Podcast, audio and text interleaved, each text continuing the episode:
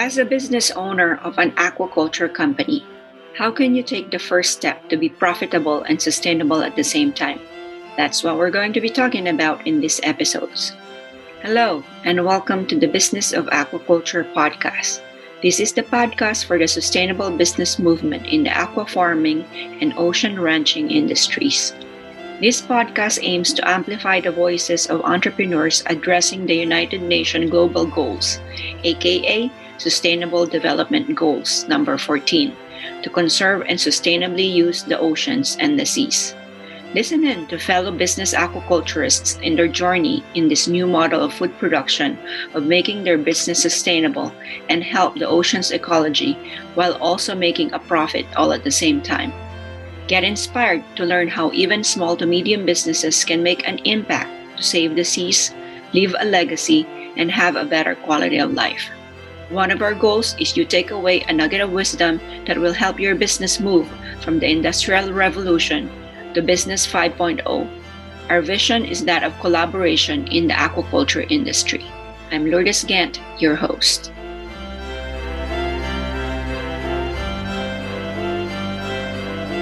As an aquaculture business, how do you become innovative in a new part of the aquaculture industry and be sustainable at the same time? This episode is dedicated to answering that question. So listen in and I hope you enjoy this episode. If you listen to episode 10, Liris Maduningtyas talked to us how to improve production using data-driven farming in the shrimp aquaculture industry. Welcome to episode 11, season 2 of the Business of Aquaculture. This episode, I'm proud to interview another woman in the business of aquaculture, Rishita Changede. She's also one of the finalists in the recently concluded Global Aquaculture Challenge from the Yield Lab Asia Pacific. Welcome to the show, Rishita. Hi, thank you for having me here. Pleasure, pleasure. She is the CEO of Teora, a company that encapsulates proteins in a deep science solution with a view to prevent diseases that cost the global shrimp farming industry billions of dollars every year. Rishita believes that there are no good preventive solutions for shrimp farmers. Her childhood growing up by the sea inspired her to enter aquaculture. With finfish, you have an injection based solution, but for shrimp, there's absolutely nothing nothing in the market and they have a different immune system according to her welcome again rishita thank you for being here thank you so much for having me here I'm so happy that you said yes. I was just starting to interview people from the other parts of the world because most of my guests is from North America or in Europe. So thank you again. So maybe you can get us started on how did you end up being in the aquaculture industry? Yeah, so basically, I did my PhD in synthetic biology and then a postdoctoral studies in material sciences, after which I was working with several startups in the medtech and medical related fields. And more and more, we started to realize that the same technologies can be applied to a lot more industries. And these industries have a bigger, more pressing need if you think about it like you know most smallholder farmers in asia usually they're the ones who will bear the brunt if a disease strikes. And there really are no solutions. So this leads to devastating consequences for them and to make things better for them and to have an impact such that we don't include antibiotics or other harmful chemicals in our food. We thought that this would be the area where we could have the maximum amount of impact Thank you. It's fascinating hearing the stories, especially women being in the aquaculture industry nowadays. It's wonderful. It's wonderful. I am really, I guess, in awe on how you got it started. So maybe you can tell us your advice to small businesses wanting to embark on sustainable aquaculture or green technology.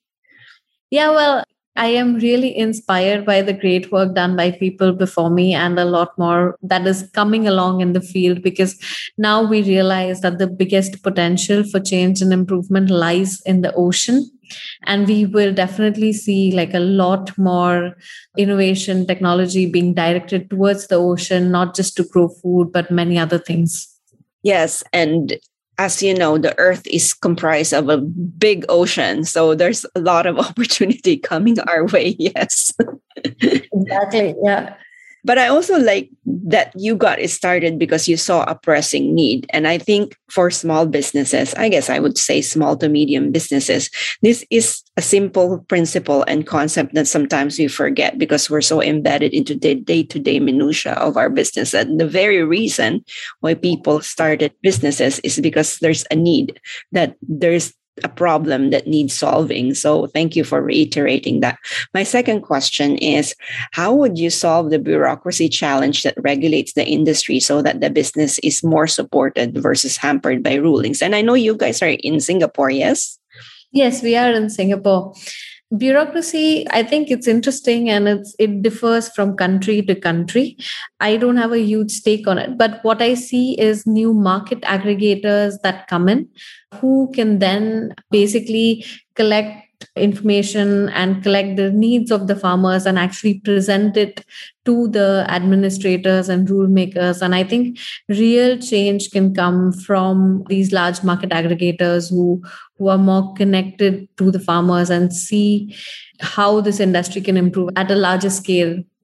Can you tell us more about these new market aggregators I have a best friend who actually lived in Singapore. So I know most of the time that the government there is more supportive in terms of technology innovation. It's one of the most advanced countries that I know of. So maybe you can expand more when you mentioned about market aggregators. Yeah, so basically, there are two things. So, in Singapore, actually, because we are so advanced, the other advantage is that it's not a very big country. So, you know, all farms are accessible and we can reach them like within the hour, within the country itself. So, here, what they're doing in terms of technology is bringing larger farms, bringing a lot more technology to the farms. And as a result, what we see is that they, they can lead the way in terms of innovation. Market aggregators would essentially be from other countries, for instance, eFishery in Indonesia, Jalatech. There are several others, Aqua Connect in India, who are connected, who are basically forming these large farmers' networks and since they have a reach to the farmers, they also can make a strong case to the government because all these governments do have a huge stake in aquaculture growing as well. It is important for domestic consumption as well as international exports brilliant is just so brilliant about how this networks and i remember when i was interviewing larry from the Yield Lab Asia Pacific, he mm-hmm. used the word conglomerate. And I really like that because I think as a whole industry, there is needs to be this voice with all of the industry members to make it stronger. So you agree? For sure, for sure. I think it is not one voice, but the collective that goes a very long way. Yeah, and I'm glad that you also mentioned about the farmers from Indonesia, from India, and of course you're from Singapore. I live now in North America, and if there's, I think, one thing that we wanted to learn from the ways that it's being done, it's that having a community not only from one country, from mm. the industry as a whole, from different countries. Yes. Yeah, for sure. And I think, yeah, it's set to grow here. Like a lot of the efforts around aquaculture until now have been quite directed towards salmon, but it's now the tropical species that are coming into limelight. And solutions for these species are what people are looking at in more detail as well. Yes. And so my other question then becomes with all the talk in technology, with all the talk in innovation and advancements, what's one thing you think will still be here a decade from now? The growth of the industry for sure is one thing that'll be there. It is one of the largest and fastest growing industries in terms of animal health. And the second thing i think is its expansion. So it will expand in terms of the species. It will expand not just from food but it will go to many other industries. So for example new materials from algae new nutraceuticals again from algae or other marine sources will provide us ways means to produce these compounds which are beneficial in a completely natural and sustainable way Perfect, perfect. And so maybe you can give them like a thumbnail of what your company is about and what it's been developing that it garnered one of the top eight finalists at the Global Aquaculture Challenge. Yeah, well, thank you for having us and thank you for mentioning that. So, what we essentially do is that we are a platform technology where we use solutions that are, you know, usually until now developed for humans, but we are adapting it to aquaculture. So, we have what we call as bioinformatics, where we design protective peptides. These are then produced in a completely natural and sustainable way in food grade microorganisms like yeast. So instead of producing beer, now it'll produce these protective proteins. And then finally, as a last step, we encapsulate these such that they are not destroyed in the aquaculture environment and such that they are not destroyed even in the stomach of the fish. So they go directly to the gut and they become what we call as bioavailable meaning a lot of it can then be absorbed by the body. So this allows us to bring oral solutions to the market.